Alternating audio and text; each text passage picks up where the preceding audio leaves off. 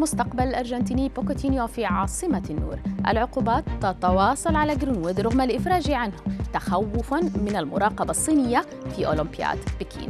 هذه الأخبار وغيرها تتابعونها على العربية بودكاست. تضاربت الأنباء اليوم حول مصير المدرب الأرجنتيني بوكيتينو مع ناديه باريس سان جيرمان الفرنسي. تقارير محلية أكدت إبلاغ النادي الباريسي المدرب الأرجنتيني برحيله عن الفريق نهاية الموسم الحالي بغض النظر عن النتائج فيما أشارت مواقع إنجليزية أن بوكيتينو نفسه قد أبلغ المقربين منه برحيله عن باريس سان جيرمان نهاية الموسم الجاري سعيا منه في تولي تدريب مانشستر يونايتد الإنجليزي خاصة مع انتشار أخبار تواصل إدارة النادي الباريسي مع زيدان ليحل بديلا عنه.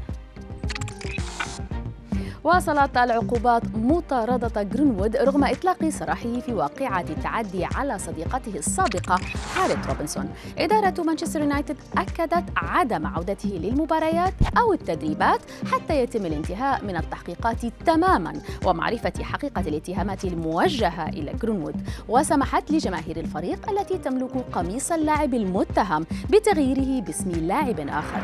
وتزامن ذلك أيضا مع إزالة الشركة المنتجة للعبة في فيفا 22 اسم جرينوود من نسختها الأخيرة بسبب التهم الموجهة إليه.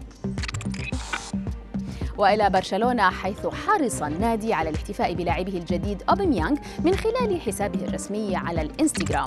وذلك عبر فيديو ظهر فيه اللاعب الجابوني بتيشيرت الفريق الكتالوني وبدأ فيه سعيدا للغاية بعد الرحيل من أرسنال إلى إسبانيا للعب تحت قيادة تشافي. أوباميانغ أكد في رسالة أخرى وداعية نشرها صباح اليوم لجماهير ناديه السابق أرسنال ندمه على ظروف ظروف رحيله وحزنه على عدم حصوله على وداع جيد قبل استكمال انتقاله الرسمي لصفوف برشلونة.